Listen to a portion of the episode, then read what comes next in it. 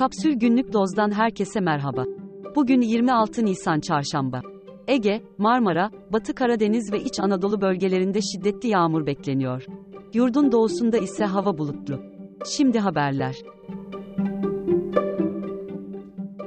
Osman Gazi Köprüsü'nden geçen araç sayısı 22 Nisan tarihinde 87.352 ile rekor kırdı. Ancak bu haliyle bile şirkete yapılacak garanti ödemesi karşılanamıyor. Yap işlet devret modeli üzerinden işletici şirkete, araç başı 35 dolar ve %8 KDV ödeniyor. Hazinenin garanti ettiği günlük araç geçiş sayısı 40 bin. 22 Nisan tarihli kur baz alındığında, şirkete 27 milyon 160 bin liralık ödeme yapılması gerekiyor. Köprüden geçişlerde ise araç başına 184 lira 50 kuruş alınıyor. Araç geçiş sayısında rekor kırılan gün dahi elde edilen gelir 16 milyon 116 bin lira. İkisi arasındaki 11 milyon 44 bin liralık fark ise hazine tarafından karşılanıyor, dolayısıyla da kamuya zarar olarak yazılıyor. Adalet Bakanı Bozdağ, kirada %25 artış sınırı uygulamasında sürenin uzatılacağını söyledi, ancak net bir tarih paylaşmadı. Ayrıca fahiş kira artışı yapanlar hakkında da, para ve hapis cezası gibi yaptırımlar üzerinden çalıştıklarını paylaştı. TOG araçlarının teslimatı ikinci kez ertelendi.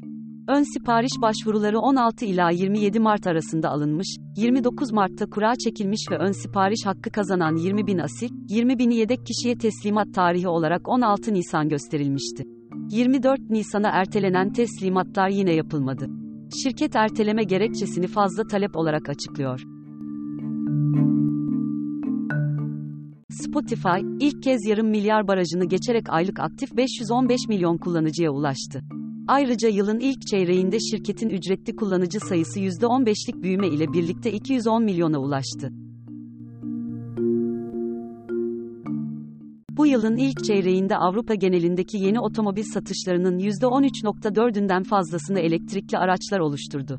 Tesla'nın Y modeli %22'lik pay ile en çok satılan elektrikli araç oldu. Yeşil Nobel olarak adlandırılan çevre ödülü Goldman ödüllerinin bu yılki sahipleri arasında, Akdeniz Koruma Derneği'nin yönetim kurulu başkanı Zafer Kızılkaya da yer aldı.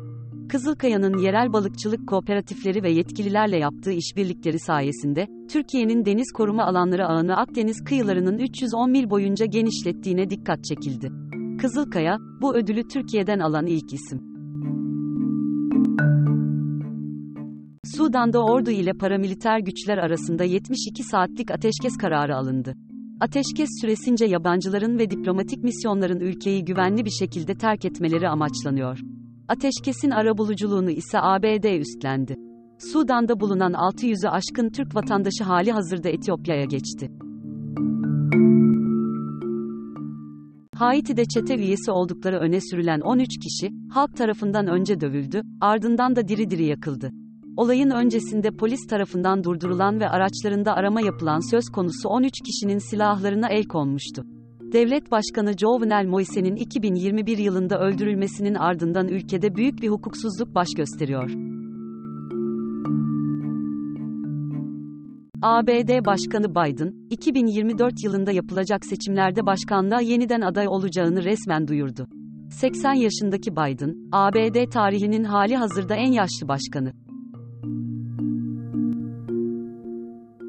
NBA'de yılın en çok gelişme gösteren oyuncusu ödülünü, Utah Jazz'da forma giyen Lauri Markkanen kazandı.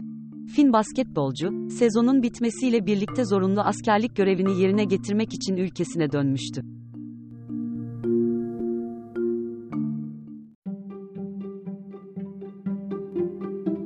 Daha fazlası için kapsül.com.tr adresini ziyaret edebilirsiniz.